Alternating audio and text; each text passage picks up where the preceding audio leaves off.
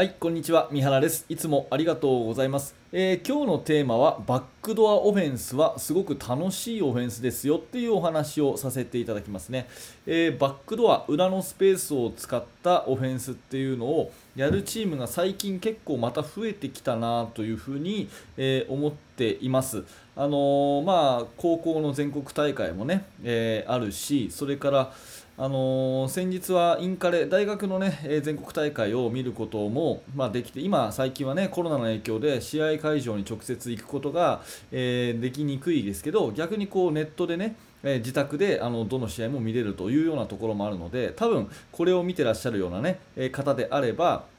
いろんな試合を、ね、ネットでこう見てらっしゃると思うんですけど、あのーまあ、いち対いちだけじゃなくて、こうバックドアを使うオフェンスをするチームって最近またなんか増えてきてるんじゃないかなというふうに思っています。でね、えー、とこのまあバックドアオフェンスといえば、やっぱりまあプリンストンオフェンスというものが非常に有名で、でこのオフェンスをね、えー、一時はまあ古いものだとかね、もう使えないものだとか、そんな風に言われている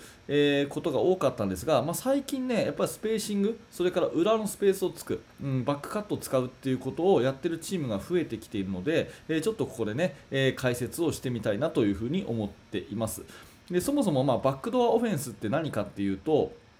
うんと裏のスペースをつく動きなんで、えー、まあイージーシュートっていうものをね、えー、簡単にパスがポーンと通れば簡単なにてんのシュートが入るということももちろんなんですが、まあ、それ以上にね、動きそのものに、えー、もうちょっと意味があると思っています。これどういうことかっていうと、フロントカットっていうのはいち対いちを作るということに対して、バックカットはいち対にを作るというふうな意味があるんですね。うん、どういうことか説明します。えー、といちばんがにばんにパスをして、いちばんがカッティングをしていくというふうにするじゃないですか。その時に普通はこう、ここの図のように前を通りますよね。前を通る、フロントカットですね。前を通るんですね。そうすると、まあ、いちはポストアップをするような状態でにばんからパスをもらってシュートに行けるということになりますが、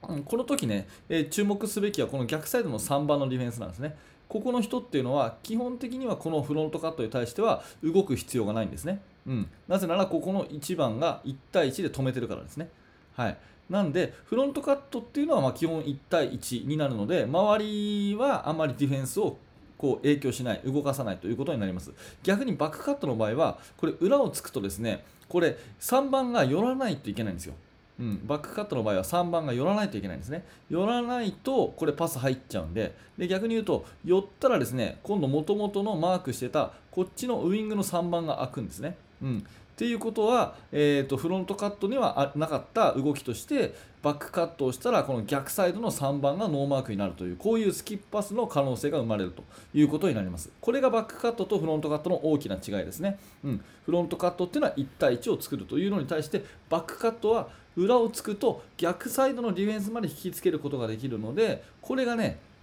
えー、いい効果でこのスキップパスが生まれるということですね。まあ、最近だとここのトップのところでね、ピックをしてピックをした人がスリップって言って、まあ、バックドアみたいにスッとこう切れていって切れていってディフェンスを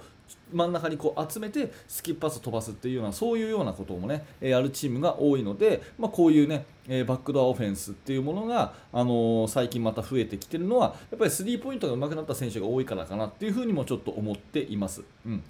でえー、とプリンストンオフェンスの具体的な、ね、プレー、まあ、基本的なところをいくつか紹介していきたいと思うんですが、一つはハイポストにフラッシュをしてバックドアをするというプレーですね。えー、こんなプレーになります。えー、とスリーアウトツーインの形を取っていて、いちばんが、ねえー、ボールを持ってます。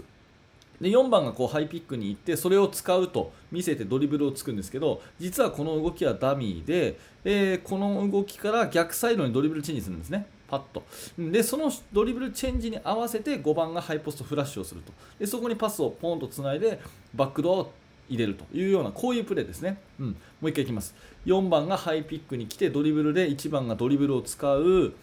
と見せかけて逆サイドにこう、ね、ターンをした時にごばんがフラッシュでバックドアカットで、にばんがレイアップというようになりますね。えー、こういうふうにしてレイアップシュートを打つんですね。まあ、こうなるとですね、えー、と今これディフェンスは書いてませんが、完全にノーマークになるか、このさんばんのディフェンスが多分この辺にいるので、パッとこうカバーに行くようなことがあったらこのさんばんも開くというように、えー、ひとつの動きでに箇所のノーマークができるというようなことも考えられるんですね。うん、まあ、こういう、えー、ハイポストフラッシュのプレーがあると。えー、とこのオフェンスの一つのポイントとしてはドリブルチェンジがフラッシュの合図になっていることですね。ドリブルをしていって逆サイドにチェンジした瞬間にごばんがパッと上がってくると、まあ、こういうバックドアはやっぱりタイミングが命なので、こういうドリブルチェンジをした瞬間にフラッシュっていうこういう約束事を決めておくと面白いかもしれませんね。うん、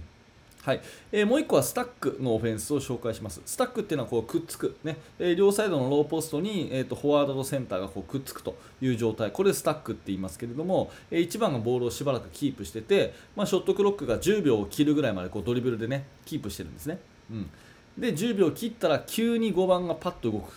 うん、急に動くというふうにします。そうしたらこの動きに対していちばんが逆サイドにドリブルをしていって、にばんがウイングに上がってそこにパスをするというふうに見せかけてバックドアパンと、ね、でこういう動きをするとですね、このごばんのこのスタックの状態からごばんがパッと動くと、やっぱりディフェンスは全部ね、えー、全体的にこっち側につられますから、この よん, よんとさんのところにディフェンスくっついてて、ごばんがクーッと動くとディフェンス大体こっち側に気が向くんで、えー、そうした時にいちばんがドリブルをしてにばんが上がるっていう時にやっぱりこうゴール下にスペースが生まれやすいんですね。この時にバックドアをボンと入れてあげるという風にすると、まあ、うまくいくということです。まあ、これドリブルアットなんていう風に言いますけれども、自分の方向に向かってドリブルをついてきたらバックドアをするっていう約束にしておくと、こういうプレーができるんですね。うん、